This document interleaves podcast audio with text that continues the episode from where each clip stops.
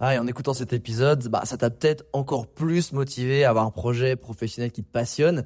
Mais le problème, c'est que t'es peut-être paumé, que tu sais pas dans quoi te lancer. Soit parce que t'as aucune idée dans quoi, soit parce que justement t'as trop d'idées et tu sais pas laquelle choisir. Si c'est le cas, bah, va regarder mon workshop gratuit. Découvre ta zone de génie pour trouver ton job idéal. Avec ça, tu auras toutes les clés pour y voir beaucoup plus clair et prendre une vraie décision. Le lien dans la description, c'est à toi de jouer.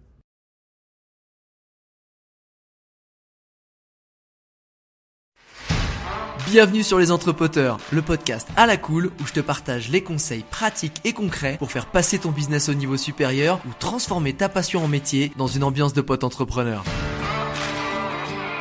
Je m'appelle Alex Viseo, je suis expert en personal branding et en stratégie de création de contenu et mon but ultime avec mes formations sur viseoacademy.com, c'est de t'aider à construire une vie dans laquelle tu t'épanouis grâce à une activité professionnelle et un quotidien qui te correspondent vraiment. Maintenant, place au partage du jour. Comment tu euh, gères un peu, pas ce jugement, mais ces remarques un petit peu sur toi, ta vie et euh, comment tu fais pour, euh, pour dealer avec ça? Honnêtement, ce qui est marrant, c'est que c'est plus des surprises que des jugements. les gens, ils, en fait, quand tu sens, quand ils sentent ta détermination, ils ont ah ouais, t'es sûr? Ok, tu vois, c'est plus ça. Mes proches, je leur ai, je leur ai montré, je leur ai prouvé que quand j'avais une idée en tête, j'y allais et qu'il y avait une bonne raison derrière, tu vois, et qui sont plutôt cool.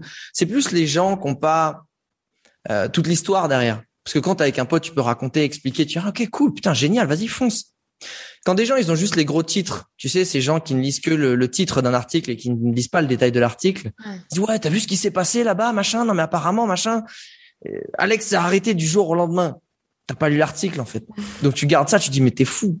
T'as le meilleur job que, que tout le monde voudrait en France et dont tout le monde rêve. Tu fais rêver des générations et tu, tu le laisses comme ça alors que t'es encore au top. Ah mais justement t'as pas compris en fait.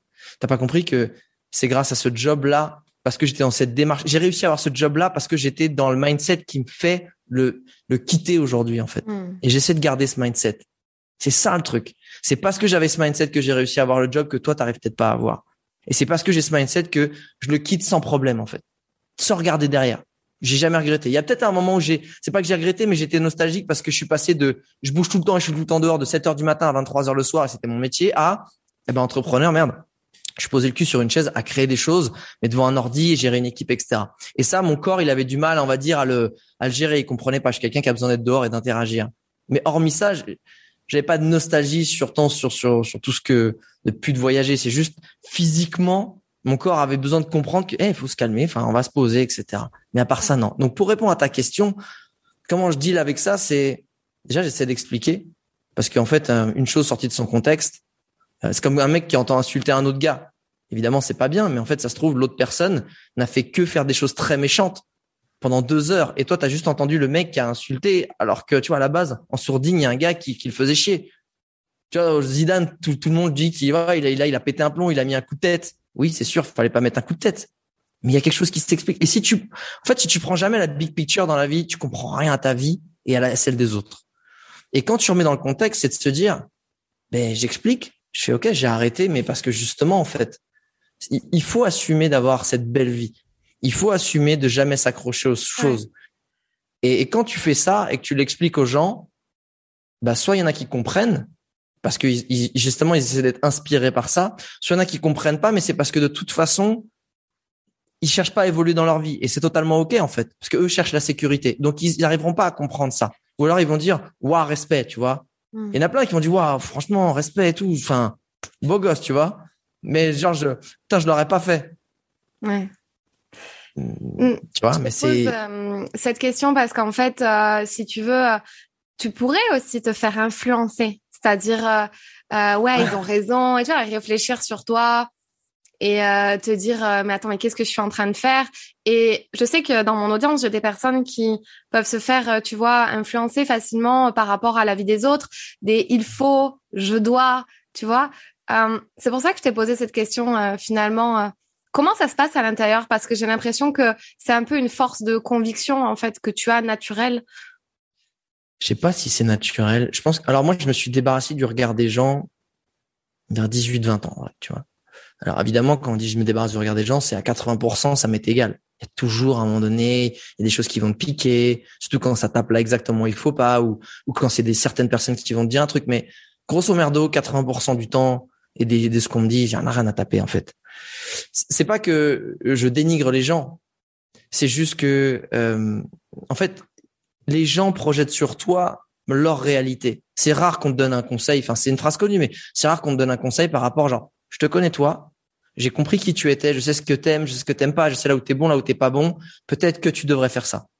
Et ces gens-là, justement, je suis proactif et c'est moi qui vais même leur demander des conseils. J'attends pas de les recevoir parce que je sais que ça a de la valeur et je sais que c'est quelque chose qui va être sur mesure, tu vois. Pour le reste, c'est inutile parce que les gens, ils ont une autre réalité, ils te donnent des conseils qui, en fait, ils projettent leur peur sur toi. Hmm.